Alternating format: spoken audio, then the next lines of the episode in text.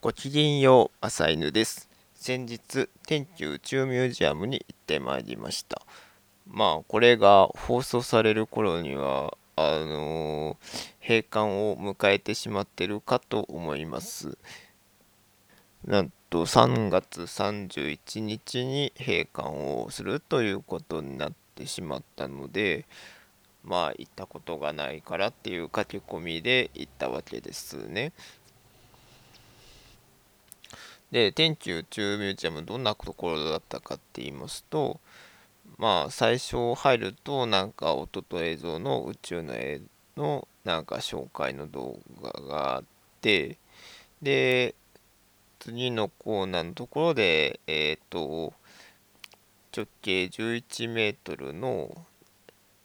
画面に宇宙の映像が流れるっていうなんか丸い形でちょうど池を眺めるみたいなかい池に映った映像を眺めるみたいな形で見るのがちょっとなかなか斬新でしたかね。でそのまあ多分その映像が一番の売りになってて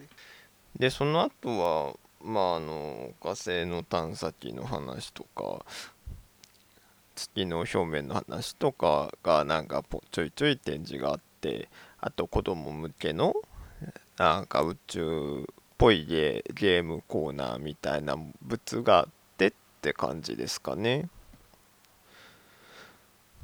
まああの1800円一般にしてはちょっと物足りないものではあったかなっていうのが正直なところではあったんですけどまあちょっと残念ですかね。あのコロナがきっかけで閉まっちゃったのかそれともあの宇宙ミュージアムあの東京ドームのえっとドーム周辺にあるビルビルっていうかその東京ドーム含めてあの観光地みたいな場所にあるところなので何かその空いた場所に別の観光スポットを入れるのかもしれませんけれど。って感じですかね。あと野球殿堂博物館っていうのがあのその東京ドームドームそのもののあの建物の、えー、と下のところにあるんですけどそちらも行こうと思ったんですけどそちらはものすごく混んでてというか東京ドームで何かしらの野球イベントがあったっぽくてそれであのとてもじゃないけどなんか人が溢れに溢れまくっていて近づけなかったなってまあその野球イベントの日がなさそうな時を狙っていくのがいいんでしょうねあそこは。うん。まさ犬さん別に野球を見というかスポーツ観戦にほぼ興味がない人なので、うん。でも電動博物館は行くのかよみたいな話ではあるんですけど。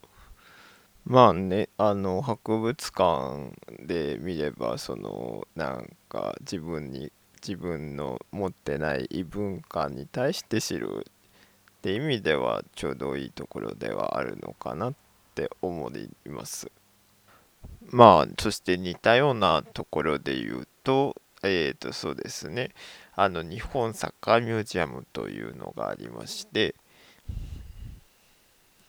まあ例のごとく正犬さんはそのサッカー観戦などに興味はないんでですけれどもサッカーミュージアムの展示を見るとなんかそして明治時代ぐらいからそして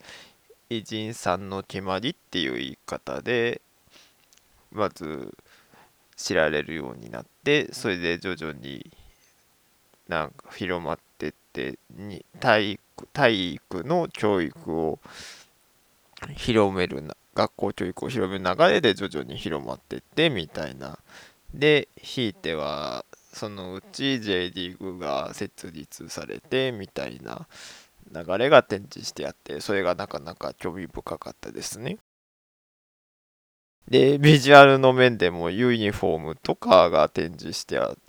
てあとチームごとのマスコットがあの一堂に並んでいてなかなかそれが圧巻だったりしますね。まあこの日本サッカーミュージアムというのもえっ、となんか日本サッカー協会の事務所の移転に伴って今休館の状態なんですけどねまあ結構小さい博物館はなんか